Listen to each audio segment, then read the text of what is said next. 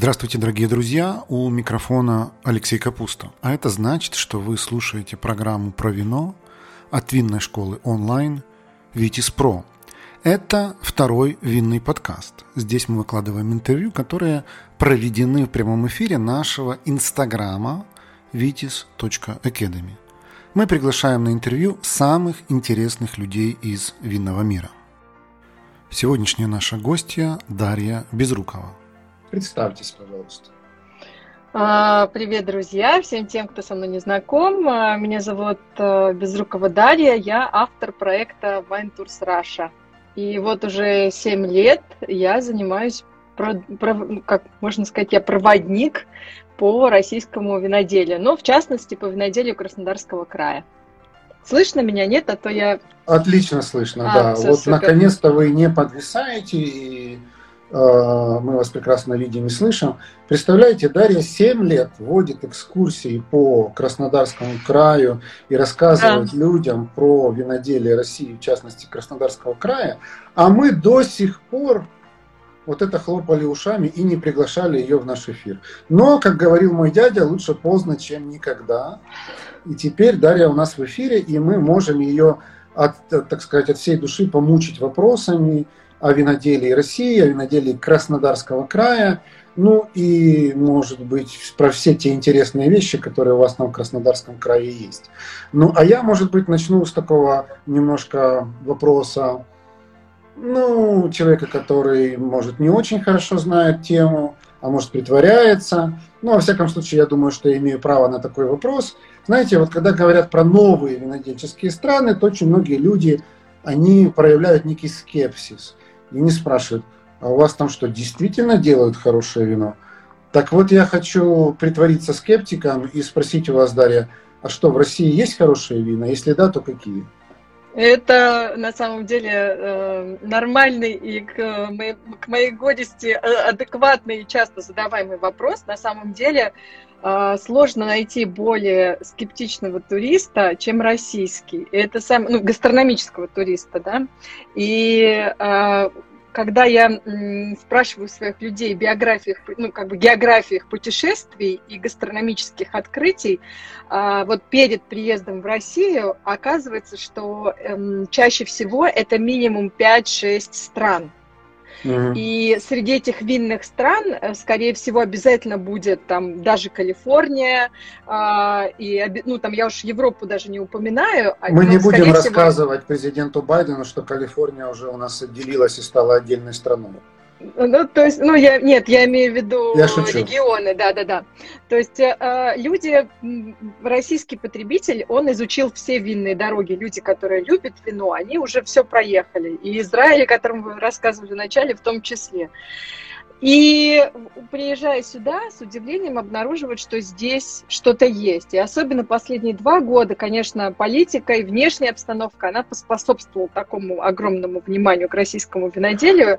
Вот. Но на самом деле, вот у нас же эм, основным теруаром, таким самым интересным, на самом деле уже там приближается к 10 лет возраст лос Угу. То есть люди здесь занимаются виноделием, ну, как бы по меркам виноделия это, конечно, смешной промежуток времени, но если анализировать вот этот дикий спрос, который случился с нами последние два года, вообще-то все тут уже давно сидят и, и копаются потихонечку, их никто не замечал, а сейчас вот внезапно все для себя открыли. Но на самом деле Э, история у всех э, интересная. Например, там те же швейцарцы Бюрнье, да, Рено и Марина, они в этом году празднуют 20-летие своего присутствия на российском теруаре. И, ну, там начнем вот 20 лет, это вот с точки отсчета, когда он приехал, увидел и влюбился в свою землю. Ну, вот если вот. говорить про российское виноделие такое самое новейшее, да, там мы не берем какого-нибудь Ивана Грозного, а вот берем не знаю, новейший. Последние 20 лет, да? Да, то сколько ему лет? 10. А, ну, в среднем, давайте 10-12. 10-12. То есть, в принципе, достаточный период для того, чтобы сделать хорошее вино. То есть, может быть, это не будет там какой-то условный Романе Конти или что, или там какой-нибудь э, Латур, но, в принципе, для того, чтобы сделать хорошее вино, для экспериментов, для там осмысления 10-12 лет достаточно. У вас в Краснодарском крае, какие вина ну вот, не стыдно показать людям, которые все проехали, или же там каким-нибудь иностранцам? Вообще, давайте а, я отвечу еще так. Все российское виноделие – это один глобальный эксперимент. И э, поэтому очень часто, когда приезжают иностранцы, говорят, а зачем вы так много сортов высадили на таком маленьком теруаре? Потому что важно понять, как отреагирует почва, как отреагируют технологии. Это все один глобальный эксперимент. Ну, Не только внуки будут делать выводы. А, то есть что, чем, собственно, кого не стыдно показать, да, вы имеете в виду? Ну, для начала я бы спросил, кого не стыдно попробовать. А вторым вопросом, кого не стыдно показать, ну, потому ну, что я подозреваю, что, может быть, есть винодельни, которые делают хорошие вина, но они не очень туристически открыты, а есть, может быть, наоборот, которые очень классные, заточены под туризм, но вина там обычные. А, так, ну, однозначно Левкадия там есть что выбрать, а, есть эм, абсолютно разные эксперименты, и сейчас они себе позволяют а, расслабиться и баловаться, потому что мое личное мнение, что когда у них был Патрик Леон, они были очень, ну, а куратором Левкадии был тот самый, э, часто к нему применяют э, великий Патрик Леон, да, король Розе его еще называют. Ну, то есть это один из самых знаменитых таких титулованных э, э, консультантов, летающих виноделов. Вот мне кажется, что после его ухода в вина стали не вина, а подход стал более раскрепощенный, и они стали себе позволять какие-то эксперименты интересные. Поэтому однозначно Левкадия, там а, можно в зависимости от а, своих желаний что-то обязательно найти. Любите выдержанные, найдете выдержанные, любите оранжи, найдете оранжи. А, еще, ну, однозначно Бюрнье, но это закрытая винодельня, да, недоступная. И вообще я считаю, что один из лучших красностопов страны, таких вот автохтонов, это однозначно Бернье. Вы когда употребляете ругательные слова, вы людям объясняете, что такое красностоп, что такое а, автохтон. Да. Я Авто... понимаю, что, наверное, из наших там э, зрителей 75,5% знают, но для остальных можно пояснить. Да, ну давайте поясним. Автохтон – это аборигенные сорта винограда, коренные жители определенных территорий, где можно исторически доказать конкретную географическую принадлежность. Вот в нашем случае беда Краснодара в том, что Краснодарского края в том, что ни одного автохтона, вот нашего, прям вот кубанского, у нас нет потому что земля эта стала частью Российской империи совсем недавно, ну там mm-hmm. меньше 200 лет. Поэтому все российские автохтоны, которые принято, и мы их заимствуем, и используем, и возделываем, это все а, коренные жители Ростовской области, аборигены Ростовской области, но тем не mm менее российские. mm И поэтому названия у них соответствующие, необычные, плечистик, пухляковский, голубок, а, сибирьковый, цемлянский Вы черный. знаете, я как человек, который э, не очень понимает вот эту вот генетику, вы мне объясните, вот эти все названия, они как э, вот этимологически с Ростовской областью связаны? Там у них ну, какие-то такие хитрые слова употребляются, модные, или почему?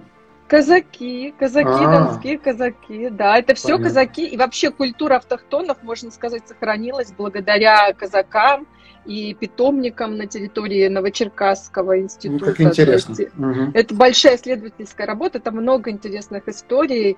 И вот благодаря, собственно, этой... То есть вот эти аг... такие немножко смешные названия, ну, человеку как минимум далекому от э, этой истории, они, э, они как раз были придуманы казаками.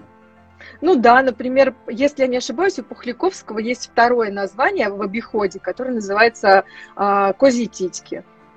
То есть за схожестью Я ягоды. Я даже не знаю, какое, первое или второе мне нравится больше. Ну, в общем, на самом деле так. Я и, просто ну, думаю, что если пор... козьи титьки писать на этикетке, то непонятно, кто будет покупать. Ну, а мне кажется, что в этом что-то интересное все равно есть. Однозначно. Есть о чем поговорить. А задача... А вину нужна история. Да, мир. Продолжайте. То есть в Ростовской области много автохтонов, у вас немного, поэтому да. вы к ним пришли, У нас их нет, по, у нас нет ни одного, поэтому мы все заимствуем оттуда и пытаемся приспособиться. Все-таки угу. тут же важный момент какой, что вот я с вами сейчас говорю из Новороссийска, у меня угу. в окне большой Маркотский хребет. Этот угу. Маркотский хребет – это начало Большого Кавказа. Он делит все российское виноделие на укрывное и неукрывное. Угу. И вот э, Ростовская область – это укрыв, укрывное виноделие. А все, что перед хребтом, это не укрывное виноделие, то есть Для тех, кто край... не знает, скажем, что укрывное это когда чем-то укрывают на зиму, чтобы виноград не, не вымерзал, правильно? Да. Угу. И это очень сложная технически работа. И дорого. И, и дорого, да. Вот, поэтому обычно виноделы тех, кто те, кто укрывает и проделывает эту работу, к ним вообще какой-то особый трепет и уважение, потому что это тектонический труд. Да. Угу. Так вот, а мы все до сих пор боремся с этим. Ну, считай, ну, как бы принято негласно так считать, что один из лучших таких и благодарных автохтонов это Красностоп, угу. Золотовский. Красностоп угу. Золотовский это как раз из Ростова. Но мы никак к нему не найдем подход, потому что пока все, что делается, это нет как бы эталона определенного стиля. Вот, вот давайте вот красностоп будет такой. Ну вот принято считать, что ну, классный красностоп был у ведерников в Ростовской области. Угу. Но это все равно не стиль, это просто как бы разовая удача. Красностоп 12-14 года были очень успешные на этом теруаре. Вот. А, и, кстати, бутылка сейчас на рынке за красностоп 2012 года стоит э, вино 60 тысяч рублей. Неплохо. Да. И охотники за ним есть, что интересно. Потому ну, что, я так ну, понимаю, что его просто очень мало осталось, и поэтому купить, наверное, не очень просто, да?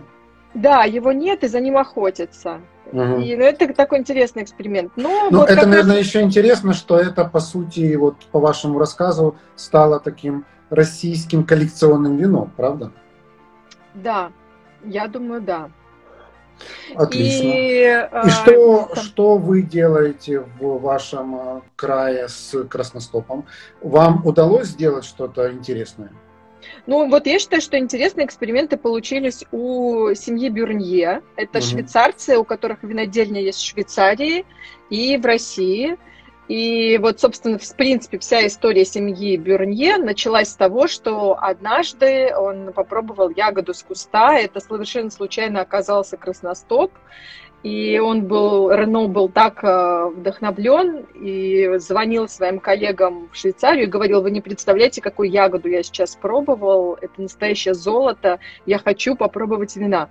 Но 20 лет назад ему просто пробовать было нечего, потому что на тот момент автохтоны вообще не котировались, их, э, их стеснялись, их часто не писали на этикетке, э, и всячески от них так отнекивались и добавляли там тот же красностоп для цвета, потому что очень мощный яркий цвет красный.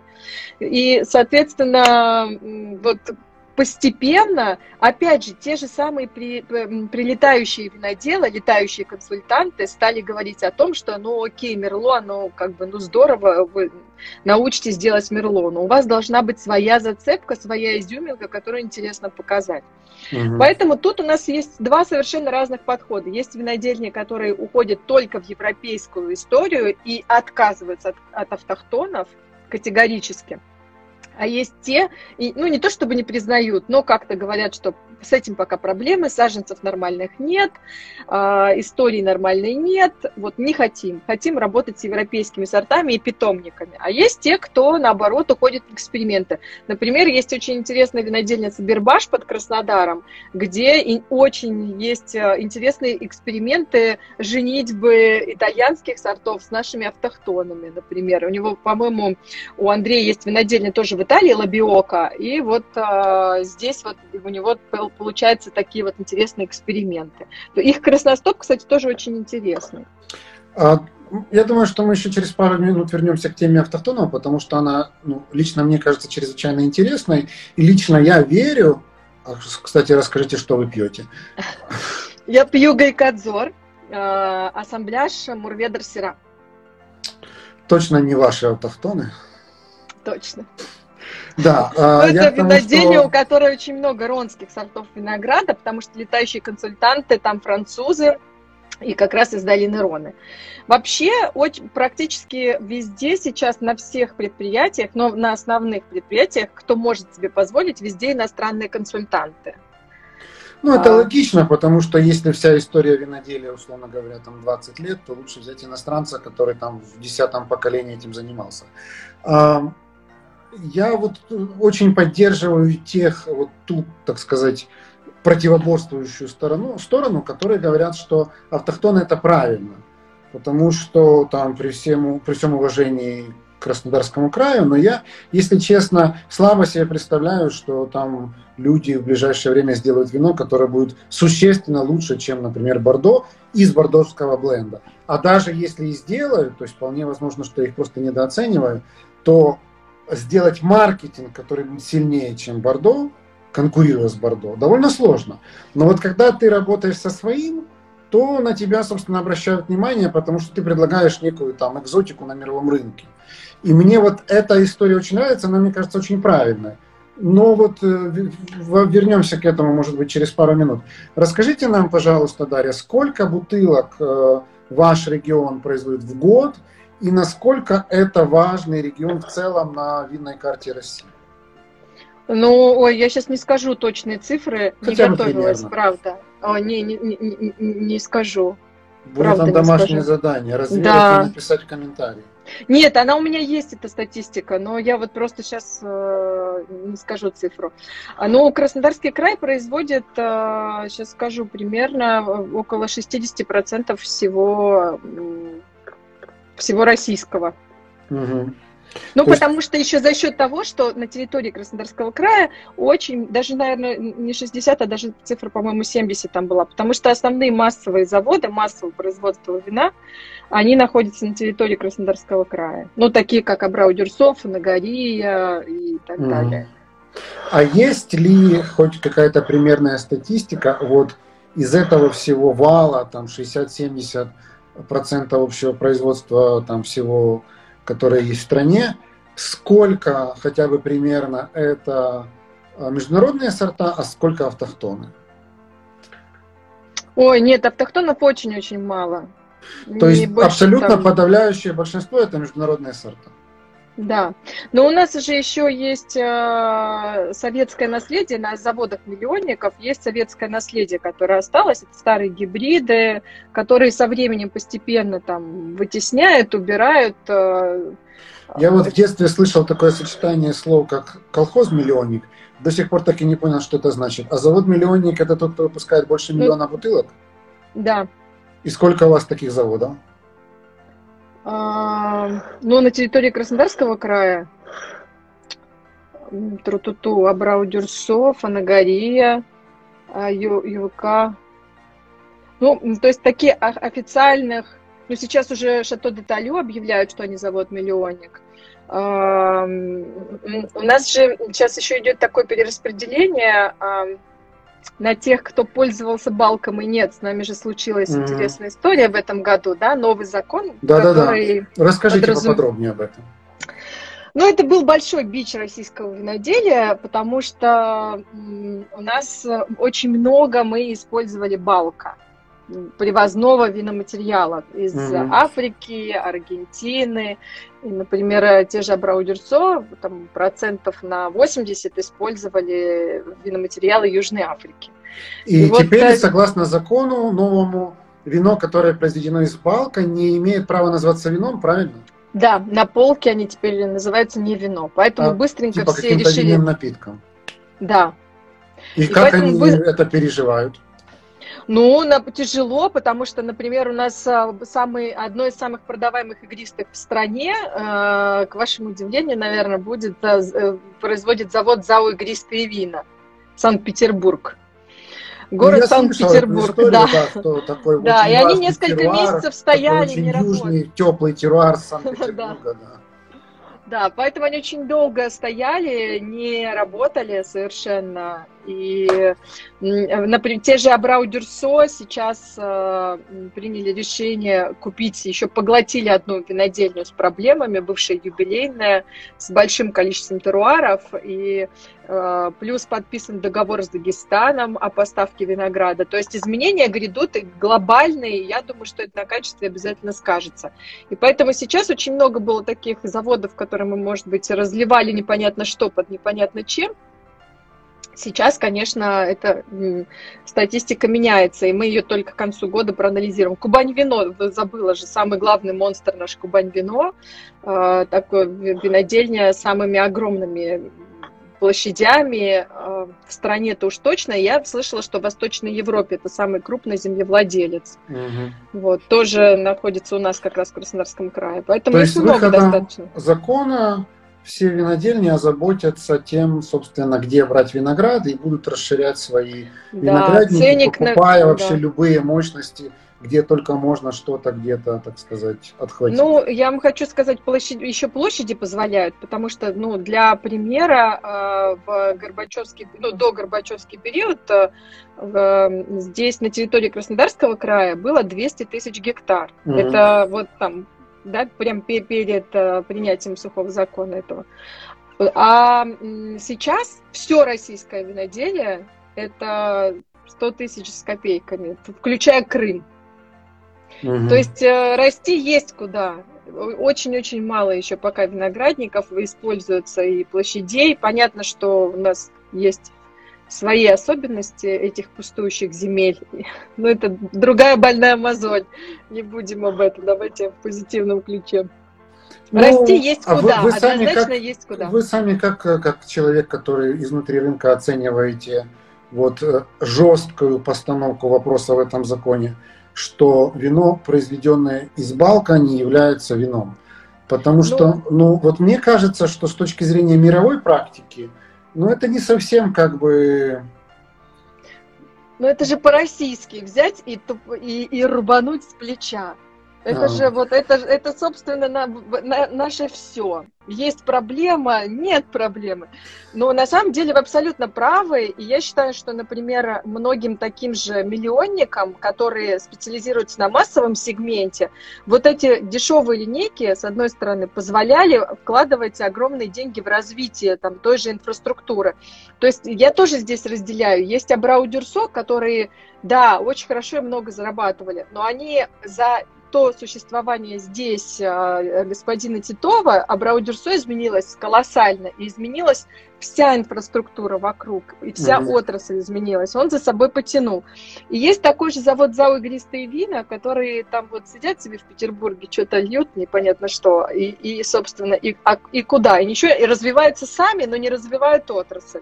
Но это мое да, мнение, я может вот быть, я тоже думаю, что вот какая-то такая, знаете, как это сказать, вот э, дьяволизация балка, которая сейчас в России происходит, что балк это сто процентов всегда однозначно плохо. Это ну, на самом деле не совсем правда, потому что с одной стороны балк может быть не столь плох, а с другой стороны вы совершенно правильно говорите, что за счет балка и за счет нижнего ценового сегмента, когда есть возможность продавать миллионы недорогих, назовем это так, относительно качественных бутылок, в конце концов ты можешь вкладывать и в производство виноградники и так далее. И может быть, было бы более, ну, что ли, справедливо или, или рационально, или еще как-то написать, что типа, вот вино, произведенное, там, например, из привозного виноматериала или там как-то так. А вот, например, там а российское вино, это вино, которое там из винограда выращено на территории России. Но, с другой стороны, кто я такой, чтобы там из-за рубежа давать кому-то какие-то советы, просто размышляю вслух. Скажите... Ну, я вам хочу сказать, что те э, микровинодельни, кто вот э, производит там до 200 тысяч бутылок, а, плюс-минус, да, все в этой части поддерживают закон. Я часто слышу позитивные угу. отклики, потому что а, вся эта ситуация, конечно, к ним развернула потребителя, и потребитель стал читать, стал интересоваться, и объемы продаж у всех выросли, однозначно у всех, угу. и внимание выросло. Я это и по туризму вижу, потому что а, поток людей идет колоссальный. Скажите, Дарья, давайте чуть-чуть э, как раз на тему туризма. Вы так в начале разговора упомянули, что там последние несколько лет все бьет ключом.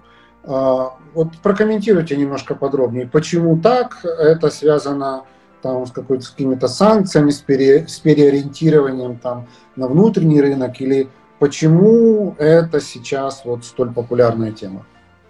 Ну, я вам хочу сказать, что 7 лет назад, когда я начинала, а, в основном ехали специалисты отрасли. Угу. И о винодельнях никто не знал. Зачастую даже люди, проживающие в этом населенном пункте, не догадывались о том, что наверху на горе это вот эта вот постройка, это винодельня. Угу. И э, вообще, в принципе, когда на карте появляется новый винный регион, а как ни крути, Россию можно назвать новым винным регионом, угу. то в первую очередь узнают они специалисты, профильные работники, ну и то есть люди вот винной сферы. И именно таких я встречала. Потом началось сарафанное радио. А, какие-то фотографии, отчеты, фестивали, конкурсы, появились винные конкурсы и в столицах, и у нас здесь э, там конкурсы молодого вина и так далее. И это все пошло огромным снежным комом. И то есть по мере того, как винодельня росла, там неважно какая, у нее стали появляться какие-то деньги, они стали улучшать инфраструктуру, где-то открылся ресторан, где-то музей, где-то туристическая площадка, и все это стало, конечно же, привлекать большое количество туристов. Ну и плюс последние два года это вообще э, Э, феерия внимания к российскому виноделу настолько, что вот сейчас уже есть винодельни, на которые невозможно попасть, потому что запись там за, за два месяца расходится, за там пять минут система бронирования расписывает. И вот есть уже такие винодельни. Ну вот, вот последние два года, почему именно вот, вот этот всплеск случился? У вас есть какое-то объяснение? Ну, последний год однозначно пандемия, все закрыто, угу. а, нет возможности финансовой выездного туризма, да, и люди переориентируют бюджеты и смотрят здесь. А в-третьих, у нас появились такие, у нас есть закон о запрете рекламы алкоголя там где-то, да, в площадках. Мы от него очень страдаем. Да. И есть социальные сети, которые за последние два года все винодельни страны очень активно используют. И это однозначно поспособствовало, потому что люди ушли в онлайн-платформу, и в этой онлайн-платформе винодельни стараются быть э, доступными. И все. То есть это, по, су- по сути дела, ну, с одной стороны... Логичный это, ход событий. Да, эволюционное развитие отрасли, а с другой стороны, как бы пандемия еще и там впрыснуло какого-то адреналина в это все. Я вам даже скажу, что пандемия не помогла, усугубила ситуацию. Угу. Потому что рост, он был очень гармоничный постепенно, постепенно и винодельни понимают, что, ой, здесь у них маленький ресторан надо увеличить, угу. здесь э, туристов, на, ну, э, набрать гидов-экскурсоводов. И все это постепенно росло. А последний год он резко все закрыл, и толпа рванула на юг, на Черноморское побережье, да, и, и, и все оказались в этом году к этому не готовы, абсолютно.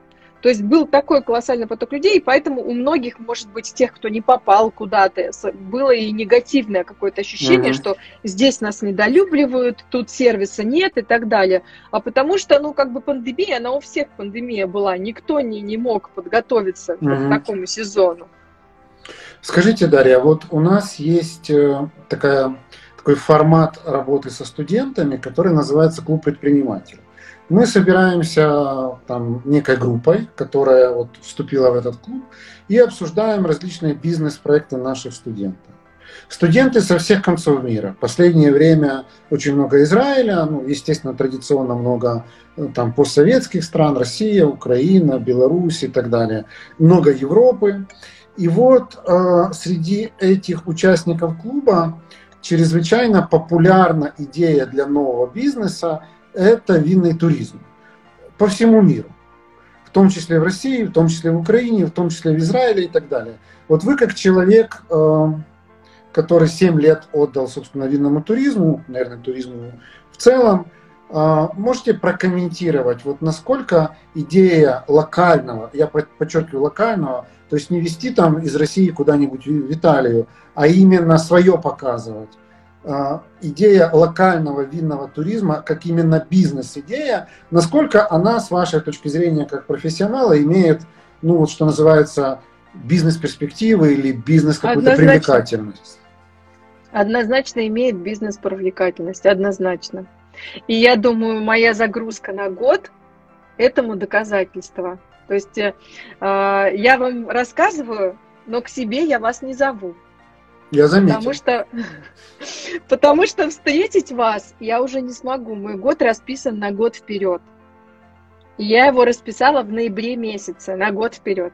И расписали его, там, понятно, что у меня есть определенная категория VIP-туристов, но это и в том числе крупные компании, которые занимались туристом, туризмом мировым, такие как Simple Travel, угу. агентство приключений Михаила Кожухова, компания Test and Travel. То есть это очень крупные туристические агрегаторы, которые собирают вот эту публику гедонистов, да, которые вот э, любят путешествия со смаком, и нам уже есть что им предложить. То есть э, здоровую альтернативу мы здесь уже спокойно можем предложить. Угу. Если можете, поделитесь какими-то цифрами, которыми можете поделиться. То есть, в принципе, а, любой бизнес, он так или иначе характеризуется цифрами. Я не спрашиваю, там, сколько вы лично зарабатываете в месяц, но может быть какие-то цифры а сколько платит один турист за один тур, сколько у вас конкретно, например, там туристов через вас проходит в месяц, сколько может быть потенциал края с точки зрения туризма. Вот все цифры, которые могут как-то ну, показать нам потенциал этого бизнеса. Ну, э, м-м-м. ну, для примера, э, у меня есть небольшая статистика по Абраудюрсо. Мои гости, только мои гости, по приблизительным подсчетам, потому что, ну, прям досконально невозможно посчитать, оставили в Абраудюрсо в районе миллиона рублей но это, ну, миллион, понятно, но это экскурсия, вино и проживание в отеле. Угу. Это VIP-туризм, это очень точечная такая маленькая, да, а, ниша. То есть я же не собираю, не генерирую огромные потоки. Наверное, в этом плане должны о какой-то большой глобальной статистике говорить а, какие-то большие туристические компании. Сколько стоит а средний тур у вас, и есть ли у вас вот, вот это ранжирование между какими-то обычными турами, VIP-турами? А, у меня нет обычных туров, только То VIP. У вас все VIP, да? И сколько у вас стоит VIP-тур? Ну, например, VIP, я вижу, что э, VIP-тур, который выставляет компания Simple со мной, то есть я являюсь принимающим гидом, он стоит в, в районе около 80 тысяч угу. за 5 или 6 дней. А, агентство Кожухова, но там в сопровождении у нас есть медиаперсона, да, звезда, которая помимо меня еще занимается, развлекает аудиторию, создает атмосферу, назовем это так. А у них в районе 140 тысяч. То есть вот. вы свои услуги продаете вот через таких больших операторов, как вы только что перечислили? Нет, я я продаю... Был период, когда я продавала напрямую, и сейчас у меня по-прежнему есть моя VIP-аудитория, мой рабочий день стоит 20 тысяч рублей в день, это не секрет, это открытая информация, uh-huh. и вот эта VIP-аудитория, однажды попав ко мне, она меня уже не отпускает. Uh-huh. То есть меня передают по наследству. Поэтому уже последние пять лет я себя не рекламирую вообще. То есть у меня кроме социальных сетей, которые я веду ради развлечения, никакой рекламы нет. Я свой график полностью загружаю. Угу. Потому что у такой VIP-аудитории есть очень важные критерии да, а, этого VIP-туризма. Если это до четырех человек, то это должен быть как минимум там премиальный автомобиль, угу. который у меня есть. Если это какой-то индивидуальный подход и а, камерность дегустации, которая у меня есть, потому что уже 7 лет я с этими виноделами здесь живу, вхожу в одни магазины, мы дружим все. Поэтому видимся в одних кафе, и есть какие-то определенные личные связи, которые не будут никогда... Да, вы меня подвисли. Ага, я подвисли. вас прекрасно слышу, а, слышу. Продолжайте, да. пожалуйста. То есть есть какие-то определенные личные связи, которые есть у местного гида, но которых этих связей никогда не будет у привозного гида, который просто собирает в Москве. Эй, эй, я вам все расскажу, я все прочитал. Поехали за мной.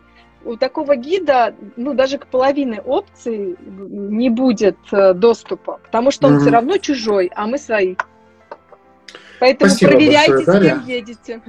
Да, но у нас, к сожалению, время подходит к концу. Мне бы было очень интересно еще с вами углубиться в тему туризма, потому что я тоже чуть-чуть как бы к этому имею отношение, скорее как маленькое-маленькое хобби, но тем не менее мне это очень интересно, особенно в контексте Испании.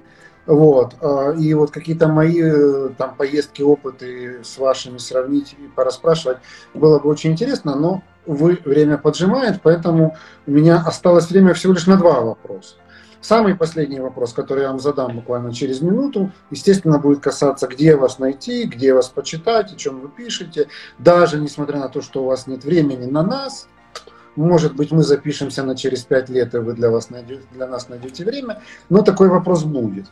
Но перед этим предпоследний вопрос. Вот я слышал, что у вас там обнаружилась какая-то э, ранее скрытая винодельня в городе Геленджик и что про эту винодельню сейчас 150 миллионов человек узнали. И все туда хотят попасть. И вот говорят, что только с вашей помощью, исключительно, эксклюзивно туда можно попасть. Расскажите нам, что это за такая интересная винная история? Вам врут. Да? Я там не была. Как же так? Вы 7 лет там живете? 7 лет живу, и 7 лет это самая недоступная винодельня в крае. То есть мы с вами четко понимаем вот бизнес opportunity, да? То есть если вы наладите туда туры, то можно не просто VIP, а какой-то там космический VIP, там 50 тысяч евро за место, э, дегустация с, с владельцем винодельни или там не знаю с кем. И... Ну, я думаю, что вряд ли на нашем веку это будет возможно. Ну, вино вы пробовали? Вино хорошее? Вино хорошее. Ну, потому что виноделы там классные. И люди, которые запускали этот проект, Алексей Толстой, э, человек, который сейчас да, ведет виноделие Галицкого, усадьбу Маркот, это очень талантливые ребята. И виноделы, которые там сейчас работали, Олег Нечведюк, и Кирилл Бардаков, и Матео Калети, это все э, вот такой, знаете, у нас есть, ну, Матео сюда не входит, а у нас есть такой курс, который я называю «Золотые головы». Угу. То есть э, в Краснодарском политехе есть выпуск, э, это, по-моему, они там 2005-2004, 2006 а, год выпуска. Это все студенты, ну, плюс-минус одного выпуска. И вот они настолько попали в струю, настолько у всех получилось, и практически весь курс трудоустроен. Невероятно талантливые ребята. И вот я им дала такой хэштег «Золотые головы», и вот как раз а, им удалось там поработать. Кирилл сейчас ушел в скалистый берег, э, тоже не менее нашумевшая винодельня, но тем не менее. Слушайте, я по этому поводу считаю, что э, земля российская пустовала и страдалась, и ей нужна забота и ласка. И пусть лучше а, созидание происходит через землю, чем, чем золотые унитазы, ну или там что, неважно. Главное, что земля стоит э, в в невероятном состоянии, в прекраснейшем, прекраснейший виноградник, ухоженный, и вино есть возможность попробовать у любого э, потребителя. Потому что если копнуть, все российское виноделие на 70% сейчас такое. И мы какое? с этим ничего поделать не можем. Такое это какое? Э, Ох, какую тему вы затронули. Не, я далеко от политики, мне ну, просто, я просто какое? уточняю. Есть... Это типа какое? Это все Олигархическое, государственное. Просто вот расшифруйте, что такое слово такое. Угу. Ну, э, давайте так. Э, среди инвесторов очень богатые и влиятельные люди, политики и бизнеса. Окей. И да, и, мы, и, и деньги у всех, как это, рыльца у всех пушку, как говорится. Вот. Но, тем не менее, э, есть очень хорошая поговорка, я не помню, кто мне сказал, что деньги надо старить. У европейских виноделин эта история есть. Кто откуда эти деньги привел, кто помогал нацистам, кто не помогал, мы все это можем отследить. В российской виноделии истории такой нет. Так и давайте старить с помощью Теперь виноделия. Есть. Давайте закапывать виноградники.